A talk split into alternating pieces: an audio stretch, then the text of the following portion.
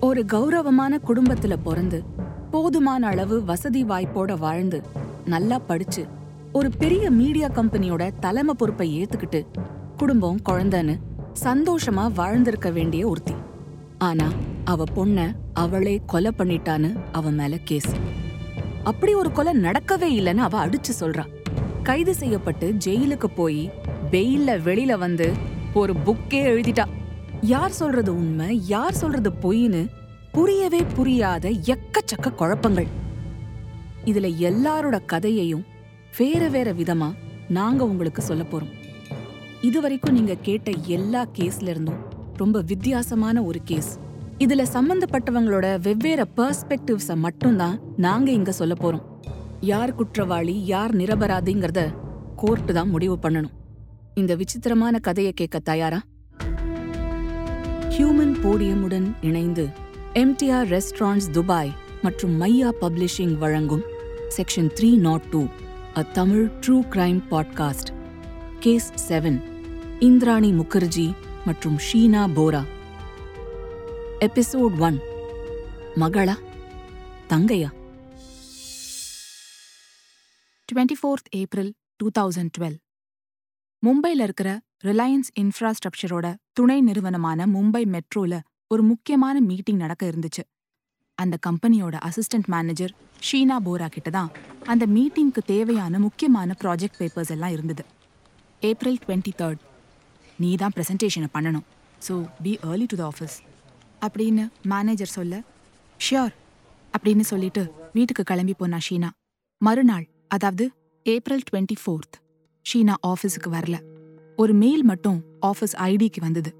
அதுல அவ வேலையை ரிசைன் பண்றதா போட்டிருந்தது.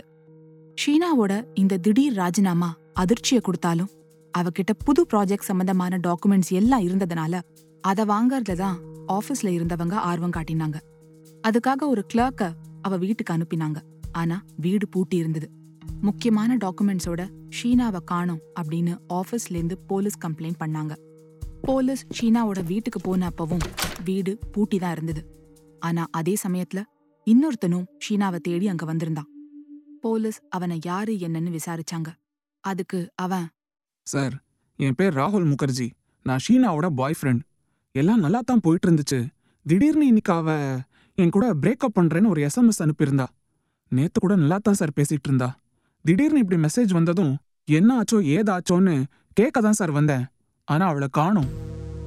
போலீஸ் அவன் நம்பரை வாங்கிக்கிட்டு அவனை போக சொல்லிட்டாங்க. ஷீனா ஆபீஸ்ல இருந்தவங்க அவளுக்கு என்ன ஆச்சுங்கிறத பத்தி கொஞ்சமும் கவலைப்படல. அவங்க கவலையெல்லாம் அவகிட்ட இருந்த ப்ராஜெக்ட் பேப்பர்ஸ் பத்தி மட்டும்தான். அதனால போலீஸுக்கு ப்ரெஷர் கொடுத்துக்கிட்டே இருந்தாங்க. போலீஸ் ஷீனாவோட ஃப்ரெண்ட் சர்க்கிள்ல விசாரிக்க ஆரம்பிச்சாங்க. ஷீனாவோட ரூமுக்கு அடிக்கடி வர்ற மேகனா கிட்ட அவளோட குடும்பத்தை பத்தி விசாரிச்சாங்க. ஷீனாவோட முழு பேரு ஷீனா தாஸ் போரா. அவளோட அம்மா பேரு போரி போரா. போராங்கிற அசமீஸ் சொல்லுக்கு கமாண்டிங் ஆஃபீஸர் அப்படின்னு அர்த்தம். அந்த காலத்துல அஸ்ஸாம் மாநிலத்தை காமரூப் அப்படின்னு சொல்வாங்க. அங்க காமரூப் மன்னர்கள் ஆட்சியில இருந்தபோது அதிகாரிங்களை போரான்னு சொல்வாங்க. அந்த போரா இனத்தை சேர்ந்தவ தான் ஷீனா தாஸ் போரா. போரி போராவுக்கு ஷீனாவை தவிர மிக்கேல் அப்படின்னு ஒரு பையனும் இருந்தான். ஷீனாவும் மிக்கேலும் அவங்க தாத்தா உபேந்திரகுமார் போரா பாட்டி துர்காராணி போரா கிட்ட தான் வளர்ந்தாங்க. ரொம்ப நாளைக்கு ஷீனாவுக்கு அவ அம்மா பேரு போரி போரான்னு மட்டும்தான் தெரியும். ஆனா அவங்க எங்க இருக்காங்க என்ன பண்றாங்க எதுவுமே தெரியாது. அவங்கள தேடித்தான் ஷீனா பம்பாய்க்கு வந்தா. அப்படின்னு போலீஸ் கிட்ட சொன்னா மேக்னா. அதுக்கு மேல ஷீனா அவகிட்ட எதுவும் சொல்லலன்னும் அவளோட வாழ்க்கையில நிறைய மர்மம் இருக்குன்னும் ஷீனா சொல்லிக்கிட்டே இருப்பா அப்படின்னும் மேக்னா சொன்னா. போலீஸ் தொடர்ந்து ஷீனாவை தேடிட்டு இருந்தாங்க. அப்பதான் மறுபடியும் ராகுல் முகர்ஜியே போலீஸ தேடி வந்தான். அவன் சொன்ன தகவலை கேட்டு போலீஸுக்கு பயங்கர ஷாக். சார் எனக்கு ஒருத்தங்க மேல சந்தேகம் இருக்கு சார். என்னோட கேர்ள் ஃப்ரெண்ட் ஷீனா காணாம போனதுக்கு காரணம் என்னோட சின்னம்மா இந்திராணி முகர்ஜி தான். நீங்க அவங்கள என்கொயரி பண்ணுங்க. அப்படின்னு சொன்னதும் போலீஸ் கொஞ்சம் தயங்கினாங்க. ஏன்னா இந்திராணி முகர்ஜி ஒரு பெரிய விவிஐபி பிரிட்டன்ல ஹியூமன் ரிசோர்சஸ் கன்சல்டன்ட்டா வேலை பார்த்தவங்க. இந்திராணி பீட்டர் முகர்ஜியோட மனைவி. ஐஎன்எக்ஸ் மீடியாங்கிற கம்பெனியோட சிஇஓவா இருந்தாங்க. அவங்க ஒரு ஹை ப்ரொஃபைல் செலிபிரிட்டிங்கிறதுனால தான் போலீஸ் அவங்கள விசாரிக்க தயங்கினாங்க. அந்த சமயத்துல தான் ராகுல் அடுத்ததா ஒரு விஷயத்த போட்டு உடைச்சான். சார் இந்திராணி முகர்ஜி தான் காணாம போன ஷீனாவோட அம்மா. அப்படின்னு அவன் சொன்னதும் தயக்கத்தெல்லாம் தாண்டி இந்திராணி முகர்ஜி கிட்ட ஷீனா போராவை பத்தி விசாரிக்க போனாங்க போலீஸ். மேடம் ஷீனா போராவை காணும்னு அவங்க ஆபீஸ்ல கம்ப்ளைண்ட் கொடுத்திருக்காங்க.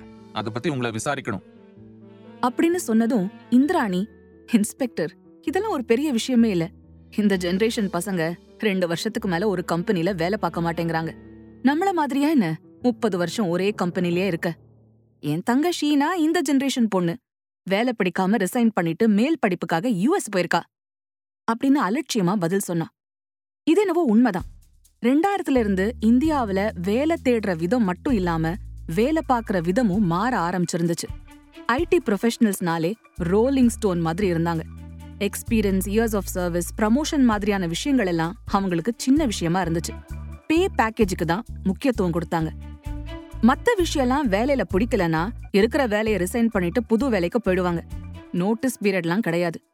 அதனால தான் இந்திராணி ஷீனா போரா மேற்படிப்புக்காக வெளிநாடு போயிருக்கான்னு சொன்னதும் போலீஸ் அதை அப்படியே ஏத்துக்கிட்டு விட்டுட்டாங்க. வேற எந்த லீடும் இல்லாததுனால இந்திராணிய மேற்கொண்டு விசாரிக்க அவங்களுக்கு வேற வழியும் தெரியல. ஷீனா போராவோட ஆபீஸ்ல ஷீனா மேற்படிப்புக்காக அமெரிக்கா போயிருக்கிறதாவும் அவங்க ரெசிக்னேஷன் தான் அனுப்பிட்டாங்களேனும் இதுக்கு மேல அவங்க பண்றதுக்கு ஒன்னும் இல்லனும் போலீஸ் சொல்லிட்டாங்க. இதெல்லாம் ஒரு பக்கம் இருந்தாலும் போலீஸுக்கு ஷீனா போரா அவளோட அம்மாவை தேடி மும்பைக்கு வந்தா அப்படின்னு மேக்னா சொன்னது உறுத்திக்கிட்டே இருந்துச்சு. இந்திராணி முகர்ஜியோட வாழ்க்கைய ரகசியமா தோண்ட ஆரம்பிச்சாங்க போலீஸ். உபேந்திரகுமார் போரா கவுஹாத்தி நகரத்துல வாழ்ந்த ஒரு அதிகாரி. அவரோட மனைவி துர்கா ராணி போரா. அவங்களுக்கு ஏழு குழந்தைகள்னு அக்கம் பக்கத்துல இருக்கிறவங்க சொன்ன தகவல். ஒன்னு ரெண்டு இருக்கிற வீட்லயே பிறந்த தேதி வருஷம் இதெல்லாம் கணக்கு மாறி போற இடத்துல ஏழு குழந்தைகளுக்குமான பிறந்த தேதி வருஷம் இதெல்லாம் சரிவர குறிச்சு வச்சுக்க முடியுமா என்ன?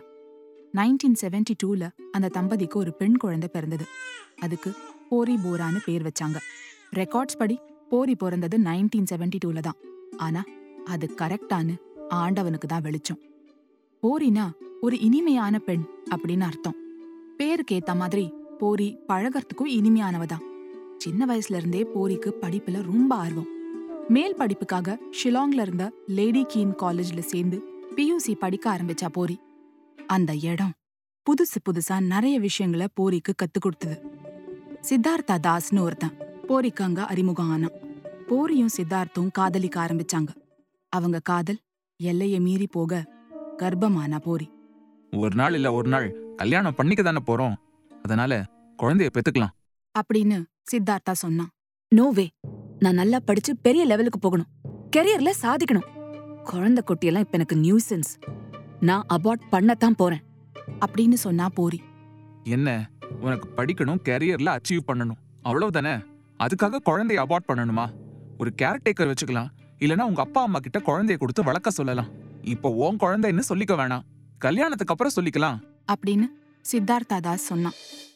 இது நடந்தது நைன்டீன் எயிட்டி சிக்ஸ்ல நைன்டீன் செவன்டி டூல பிறந்த போரிக்கு அப்போ வயசு பதினாலு தான் இருக்கணும். ஆனா சித்தார்த்தா தாஸ் சொன்னதை ஏத்துக்கிட்டு குழந்தையும் பெத்துக்க துணிஞ்ச போரிக்கு வயசு அதை விட அதிகமா இருக்கணுங்கிற சந்தேகம் சித்தார்த்தாவுக்கு இருந்துகிட்டே இருந்துச்சு. அவ வயசு மட்டும் இல்ல அவ வாழ்க்கையில இன்னும் பல மர்மங்கள் இருந்ததுன்னு சித்தார்த்தா தாஸுக்கு அப்போ தெரியல. சித்தார்த்தா தாஸ் வற்புறுத்தினதுனால போரி போரா குழந்தைய பெத்துக்கிட்டா. அதுக்கு ஷீனான்னு பேர் வச்சாங்க. நான் முன்னாடியே சொன்ன மாதிரி எனக்கு படிப்புல தான் கவனம் செலுத்தணும். அதனால நம்ம கவுஹாட்டிக்கு போய் என் அம்மா கிட்ட இந்த குழந்தைய கொடுத்துட்டு வந்துடலாம். அப்படின்னு சொல்லிட்டு சித்தார்த்தா தாஸையும் கூட்டிக்கிட்டு கவுஹாத்திக்கு கிளம்பி போனா போரி. போரி அவ அப்பா அம்மா கிட்ட படிப்பு முடிச்சு காலேஜ்ல சேரும்போது கல்யாணம் ஆகி குழந்தெல்லாம் இருக்குன்னு தெரிஞ்சா ஸ்காலர்ஷிப் கிடைக்காதுமா? அப்படின்னு சொன்னா அதுக்கு அவங்க அப்பா அம்மா என்ன சொன்னாங்க? பதிலுக்கு போரி என்ன சொன்னா? இதெல்லாம் நமக்கு தெரியாது. ஆனா தனக்கு பிறந்த குழந்தை மேல போரிக்கு எந்த பிடிப்பும் இல்ல. அவ அந்த குழந்தைய திரும்பி கூட பார்க்க மாட்டான்னு துர்கா போரா புரிஞ்சுக்கிட்டாங்க. அவங்களே அந்த குழந்தைய வளர்க்க முடிவு பண்ணாங்க. நைன்டீன் எயிட்டி எயிட்ல மறுபடியும் போரி பிரெக்னென்ட் ஆனா. ஆனா முதல் தடவை ஷீனாவ வயத்துல சுமந்தப்போ இருந்த பயம் இப்ப இல்ல. ஏன்னா கவுஹாட்டில அம்மா கிட்ட கொடுத்து குழந்தைய வளர்த்துக்கலாம்னு தைரியம் அவளுக்கு. இந்த தடவை ஆண் குழந்தை பிறந்துச்சு. சித்தார்த்தா தாஸுக்கு கொஞ்சம் இடதுசாரி சிந்தனைகள் உண்டு. அவனுக்கு அப்போ ரஷ்ய அதிபர் தேர்தல்ல போட்டியிட்ட மிக்கைல் கோர்பஷேவ ரொம்ப பிடிக்கும். நைன்டீன் எயிட்டி நைன்ல அவர்தான் ரஷ்ய ஜனாதிபதியா ஆவார்னு உறுதியாச்சு. அதனால சித்தார்த்தா தாஸ் தனக்கும் போரிக்கும் பிறந்த குழந்தைக்கு மிக்கல்னு பேர் வைக்கணும்னு தோணுச்சு. அதுக்கு போரி எப்படியும் நான் வளர்க்க போறதில்ல. என்ன பேர் வச்சா எனக்கு என்ன அப்படின்னு அலட்சியமா சொல்லிட்டு கவுஹாட்டிக்கு புறப்பட்டு போய் குழந்தை மிக்கைல துர்கா போரா கிட்ட கொடுத்துட்டாங்க. படிக்காம மேல மேல குழந்தைய பெத்துக்கிட்டே போனா என்ன அர்த்தம்? அப்படின்னு துர்கா போரா கேட்டாங்களான்னு நமக்கு தெரியாது. ஆனா மிக்கைல வளர்க்குற பொறுப்பையும் சேர்த்து எடுத்துக்கிட்டாங்க அவங்க. ஷிலாங்ல தொடர்ந்து சித்தார்த்தா தாஸும் போரியும் சேர்ந்து வாழ்ந்தாங்க. ஊர்ல இருக்கிற ரெண்டு குழந்தைங்கள பத்தி ரெண்டு பேருக்குமே எந்த நினைப்பும் இல்ல. நைன்டீன் நைன்டி ஒன் திடீர்னு ஒரு நாள் போரி சித்தார்த்தா தாஸ் கிட்ட எனக்கு கம்ப்யூட்டர் சயின்ஸ்ல ஏதாவது கோர்ஸ் பண்ணணும்னு ஆசையா இருக்கு. ஷில்லாங்ல அதுக்கு வாய்ப்பில்ல அதனால கல்கத்தா போகலாம்னு இருக்கேன். அப்படின்னு சொன்னா என்னால என் வேலையெல்லாம் விட்டுட்டு உன் கூட வர முடியாது. நீ வேணா தனியா கொல்கத்தா போய் படிச்சுட்டு வா. அப்படின்னு சொன்னா சித்தார்த்தா தாஸ் இத கேட்டுட்டு கொஞ்சம் கூட அசராத போரி சித்தார்த்தா தாஸுக்கு டாடா பாய் பாய் சொல்லிட்டு கொல்கத்தா கிளம்பி போயிட்டா. கொல்கத்தாவுல கம்ப்யூட்டர் கிளாஸ்ல சேர்ந்து ஒரு வீட்டில் பேயிங் கெஸ்டா தங்கறா போரி அந்த வீட்டுக்கு அங்க தங்கி இருக்கிறவங்களோட உறவுக்காரங்க நண்பர்கள்னு நிறைய பேர் வருவாங்க. அதுல ஒருத்தன் சஞ்சீவ் கண்ணா. பார்க்க ஹீரோ கணக்கா இருப்பான். பெரிய பணக்காரன்.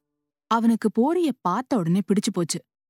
ஸ்பான்சர்ஷிப்புக்கு ஆள் தேடிட்டு இருந்தப்போ தானா ஒருத்தன் வலையில வந்து சிக்கிறது அவளுக்கு சாதகமா யூஸ் பண்ணிக்கிட்டா போரி. சஞ்சீவோட காதலை ஏத்துக்கிட்டா. கம்ப்யூட்டர் படிக்க வந்த போரிக்கு ஷிலாங் காதலன் சித்தார்த்தா. குவஹாட்டியில இருக்கிற அவளோட குழந்தைங்க பத்தின மெமரிஸ்னு மனசுல இருந்த எல்லாத்தையும் டெலீட் பண்ணிட்டு புது வாழ்க்கைக்குள்ள சஞ்சீவ் கண்ணாங்கிற பாஸ்வேர்டை போட்டு ரொம்ப ஈஸியா ரீஸ்டார்ட் பண்ண முடிஞ்சுது. நைன்டீன் நைன்டி ஒன் கல்கத்தா வந்த போரி சஞ்சீவ் கண்ணா கிட்ட நெருங்கி பழக ஆரம்பிச்சா. நைன்டீன் நைன்டி த்ரீல போரி கர்ப்பமானா. விஷயத்த கேள்விப்பட்ட சஞ்சீவ் கண்ணா போரிய கல்யாணம் பண்ணிக்கிட்டான். நைன்டீன் நைன்டி ஃபோர்ல அவங்களுக்கு ஒரு பெண் குழந்தை பிறந்தது. அதுக்கு விதின்னு பேர் வச்சாங்க. குழந்தை பிறந்த நேரம் சஞ்சீவ் கண்ணாவுக்கு ஒரு பெரிய ப்ராஜெக்ட் கிடைச்சு அது விஷயமா அவன் மும்பைக்கு போனான். குழந்தை விதிக்காக அவன் எதையும் செய்வான்னு தெரிஞ்சுக்கிட்ட போரி சஞ்சீவ் கண்ணாவை நல்லா கைக்குள்ள போட்டுக்கிட்டா. தன்னோட வசம் நல்லா வளைச்சு போட்டா. சஞ்சீவ் கண்ணாவோட போரியும் விதியும் மும்பைக்கு வந்தாங்க. மும்பை எலிட் சர்க்கிள்ல தன்னோட பேர் அவ்வளோ பொருத்தமா இருக்காதுன்னு நினைச்ச போரி அவளோட பேரை இந்திராணின்னு மாத்திக்கிட்டா. அவளோட பேரு ஒரு பெரிய மாற்றத்தை அவளுக்கு கொடுத்துச்சு. மதிப்பு கூட ஆரம்பிச்சுது. சஞ்சீவ் கண்ணா அவனோட பிசினஸ் விஷயமா எப்பவும் பிஸியா இருந்தான். குழந்தை விதிய பாத்துக்க ஒரு கேர்டேக்கரும் இருந்தா. அதனால இந்திராணிக்கு நிறைய டைம் இருந்துச்சு. பணக்காரங்க இருக்கிற இடங்களுக்கு போக ஆரம்பிச்சா இந்திராணி. எலிட் கிளப் மெம்பர்ஷிப்ஸ் பார்ட்டிஸ்னு தன்னோட லைஃப் ஸ்டைலையே மாத்திக்கிட்டா. ரெண்டாயிரத்தி ரெண்டுல இந்திராணி போரா வழக்கம் போல தாஜ் பிரசிடென்ட் கஃப் பரேட் ஹோட்டலுக்கு போயிருந்தா. அங்க வழக்கமா லைப்ரரி பாருங்கிற இடத்துல உட்காந்துதான் ட்ரிங்க்ஸ் சாப்பிடுவா இந்திராணி. அப்படி ஒரு நாள் இந்திராணி அந்த பார்ல ட்ரிங்க்ஸ்க்காக வெயிட் பண்ணிட்டு இருக்கும் போதுதான் தன்னோட கேர்ள் ஃப்ரெண்டோட அங்க வந்தாரு பீட்டர் முகர்ஜி. பீட்டர் முகர்ஜியை பார்த்ததுமே இந்திராணிக்கு ஒரே பரபரப்பு. ஏன்னா பிரிட்டிஷ் டெலிவிஷன்ல டாப் பொசிஷன்ல இருந்தாரு. நைன்டீன் நைன்டி செவன்ல ஸ்டார் இந்தியா டிவியோட சிஇஓவா சேர்ந்திருந்தார். அவரோட மனைவி ஷப்னம் முகர்ஜிய ஆயிரத்தி தொள்ளாயிரத்தி தொண்ணூத்தி நாலுல விவாகரத்து செஞ்சிருந்தார். அதுக்கப்புறம் தினம் ஒரு கேர்ள் ஃப்ரெண்டுன்னு ஜாலியா இருந்தார். பெரிய மீடியா டைக்கூனா இருந்த பீட்டர் முகர்ஜியை பார்த்ததும் இந்திராணிக்கு எப்படியாவது அவரை பிடிச்சிக்கிட்டு வாழ்க்கையில அடுத்த லெவலுக்கு போகணும்னு தோணுச்சு. உடனே அவரோட பேசணும்னு நினைச்சா.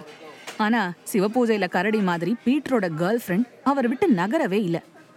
பழம் நழுவி பால்ல விழுந்த மாதிரி அந்த கேர்ள் ஃப்ரெண்ட் ரெஸ்ட் ரூம் போக கிடைச்ச சான்ஸ கரெக்டா யூஸ் பண்ணிக்கிட்டா இந்திராணி. தன்னை பத்தின ஒரு சின்ன இன்ட்ரோவை கொடுத்துட்டு பீட்டரோட மீடியா தொழிலை பத்தி பேச ஆரம்பிச்சா. பீட்டர் பிரிட்டிஷ் டெலிவிஷன்ல திரைக்கு பின்னால பண்ண அச்சீவ்மெண்ட்ஸ பத்தி பேசி பாராட்டி பீட்டர் மனசுல உடனேவே இடம் பிடிச்சா இந்திராணி. ஜஸ்ட் ஒரு கம்பெனிக்காக கூட்டிட்டு வந்திருந்த கேர்ள் ஃப்ரெண்ட கழட்டி விட்டுட்டு இந்திராணியோட தொடர்ந்து பேச ஆரம்பிச்சாரு பீட்டர் முகர்ஜி. அதே பாருக்கு பீட்டரோட நண்பர் சுஹேல் சேத்துங்கிறவரு வழக்கமா வருவாரு. அவர் ஒரு பிசினஸ் மேக்னெட் பீட்டரோட க்ளோஸ் ஃப்ரெண்ட் அவர் எப்போ பாருக்கு வந்தாலும் அடுத்த டேபிள்ல உட்கார்ந்து பீட்டர் கூட்டிட்டு வர கேர்ள் ஃப்ரெண்ட்ஸ ஒரு நோட்டம் விடுவாரு. அன்னிக்கு பீட்டர் கூட்டிட்டு வந்த கேர்ள் ஃப்ரெண்ட விட்டுட்டு இந்திராணியோட பேசுறத அவரு கவனிச்சாரு. ஆனா ஏதோ வழக்கமான ஃபிளர்ட்டிங் தான்னு அலட்சியமா இருந்துட்டாரு சுஹேல். ஆனா ரெண்டே நாளுக்கு அப்புறம் பீட்டர் முகர்ஜி சுஹேல் கிட்ட சுஹேல் நான் இந்திராணிய கல்யாணம் பண்ணிக்க போறேன். அப்படின்னு சொன்னாரு. சுஹேல் சேத்துக்கு என்னவோ இந்திராணிய பார்த்தாலே பிடிக்கல. அதனால அவளை பத்தி இன்னும் கொஞ்சம் தெரிஞ்சுக்க சுஹேல் இந்திராணிக்கே ஃபோன் பண்ணாரு. சுஹேல் இந்திராணியோட பேசி முடிச்சு போனை வச்ச அடுத்த நிமிஷம் பீட்டர் முகர்ஜி சுஹேலுக்கு கால் பண்ணாரு.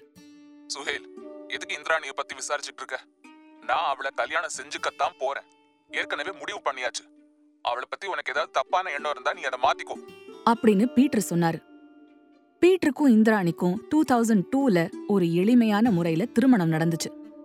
பீட்டர் முகர்ஜியோட உறவினர்கள் எல்லாரும் வந்திருந்தாங்க. ரொம்ப நெருக்கமான சில நண்பர்களை மட்டும்தான் கூப்பிட்டிருந்தாங்க. பீட்டர் அது வரைக்கும் மும்பை வார்லி பகுதியில மார்லாவ் பில்டிங்கிற வீட்ல வாடகைக்கு இருந்தாரு. இந்திராணி அவரோட அனாவசிய செலவுகளை எல்லாம் கட்டுப்படுத்தி அவர் வாடகைக்கு இருந்த வீட்டையே சொந்தமா வாங்க வச்சா. பாத்தீங்களா? இத்தனை நாள் நீங்கெல்லாம் என் கூட இருந்தீங்க. யாருக்கும் தோணாத இந்த யோசனை அவளுக்கு தோணிருக்கு. வந்த உடனே இந்த வீட்டை எனக்கு சொந்தமாக்கிட்டா பாருங்க. அப்படின்னு உறவுக்காரங்க நண்பர்கள் கிட்ட எல்லாம் பெருமையா சொன்னாரு பீட்டர். இந்திராணி இப்போ இந்திராணி முகர்ஜி ஆயிட்டா. கல்கத்தாவை விட்டுட்டு மும்பைக்கு வந்த உடனேவே சஞ்சீவ் கண்ணாவும் இந்திராணியும் சேர்ந்து ஐஎன்எக்ஸ் சர்வீசஸ் லிமிடெட் அப்படின்னு ஒரு கம்பெனியை ஆரம்பிச்சிருந்தாங்க. பீட்டர் முகர்ஜியோட ஆதரவோட அந்த கம்பெனிக்கும் ரிலையன்ஸ் இண்டஸ்ட்ரீஸ்க்கும் ஒரு ஒப்பந்தத்தை போட வச்சா இந்திராணி. இதனால இந்திராணியோட நிலை வேகமா உயர ஆரம்பிச்சது.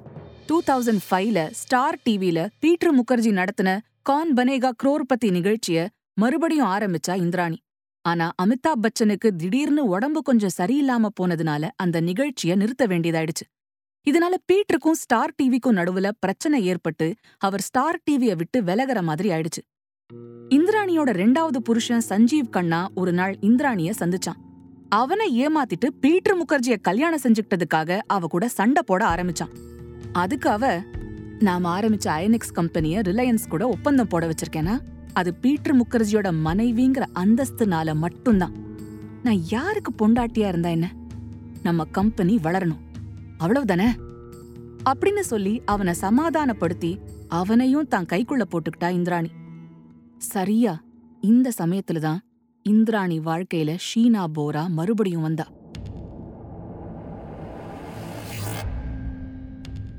இந்திராணி இப்போ ஒரு பெரிய மீடியா டைகோன்.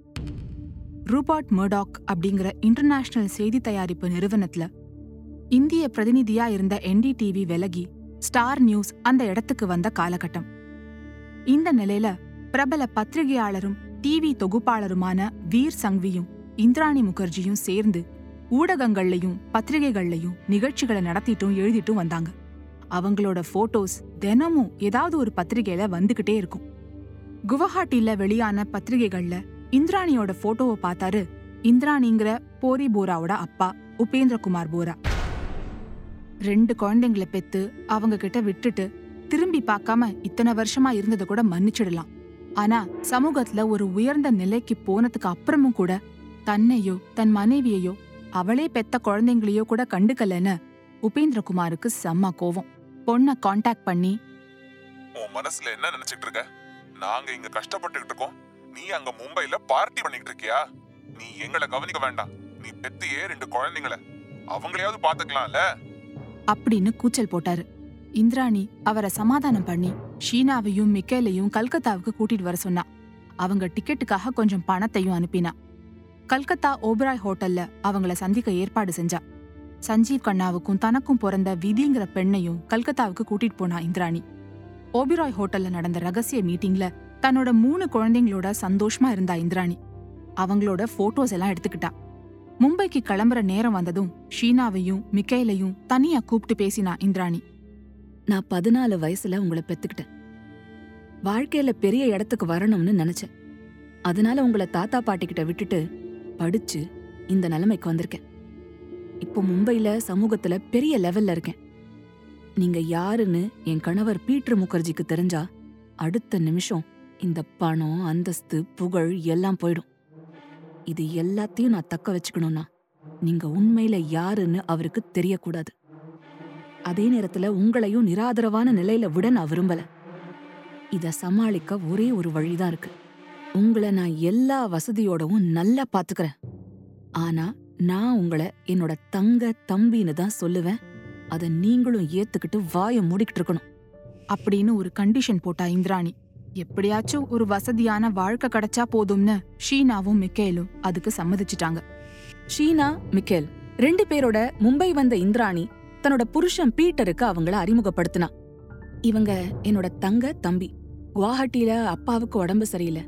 அதனால அவரால இவங்கள கவனிச்சுக்க முடியல. தங்க தம்பியோட படிப்பை தொடர அவங்கள மும்பை கழிச்சிட்டு வந்தேன். அப்படின்னு இந்திராணி சொல்ல பீட்டர் அதுக்கு உடனே ஓகே சொல்லிட்டாரு. இங்கதான் பிரச்சனை உருவாக ஆரம்பிச்சுது. முதல்ல இருந்தே பீட்டரோட மொத மனைவி ஷப்னமோட பையன் ராகுல் முகர்ஜிக்கு இந்திராணிய பிடிக்கல. இந்திராணி ஷீனாவையும் மிக்கலையும் அழைச்சிட்டு வந்ததும் அவனுக்கு சுத்தமா பிடிக்கல. ஆனா ஷீனாவை பார்த்ததும் அவளோட அழகுல மயங்கிட்டான் ராகுல். இந்திராணியோட தங்கன்னு தெரிஞ்சதும் அவள லவ் பண்ண ஆரம்பிச்சிட்டான். ஷீனாவையும் மிக்கலையும் அழைச்சிட்டு வந்தாளே தவிர எந்த நிமிஷம் தன்னோட குட்டு உடையுமோன்னு பயந்துகிட்டே தான் இருந்தா இந்திராணி.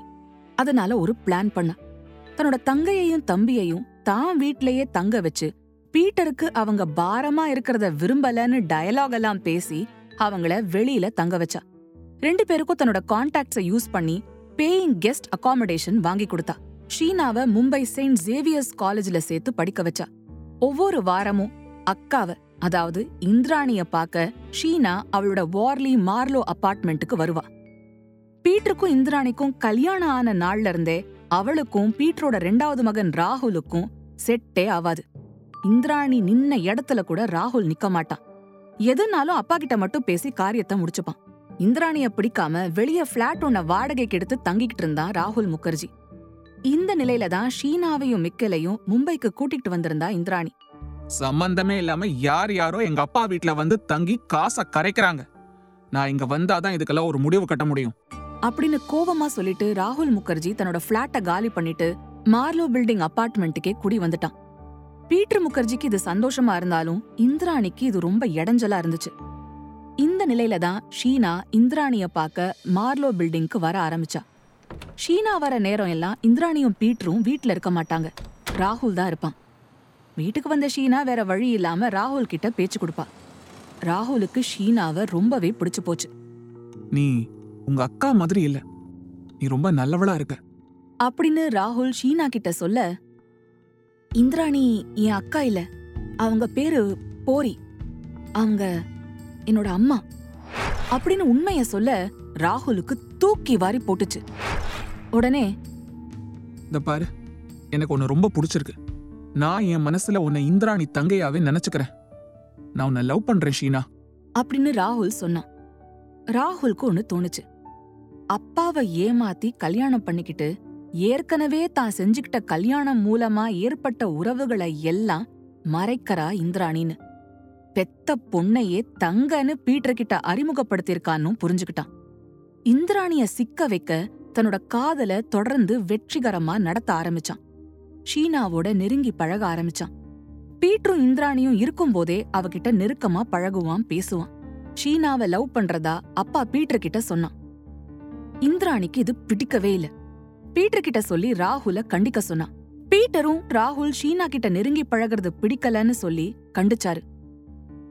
ராகுல் நம்ம ஸ்டேட்டஸ் என்ன? ஷீனாக்கு படிக்கிறதுக்கே பணம் இல்லாம அக்காவை நம்பி மும்பை வந்திருக்கா? இந்த லவ் கிவ் எல்லாம் பண்ணாத. அப்படின்னு கண்டிச்சாரு.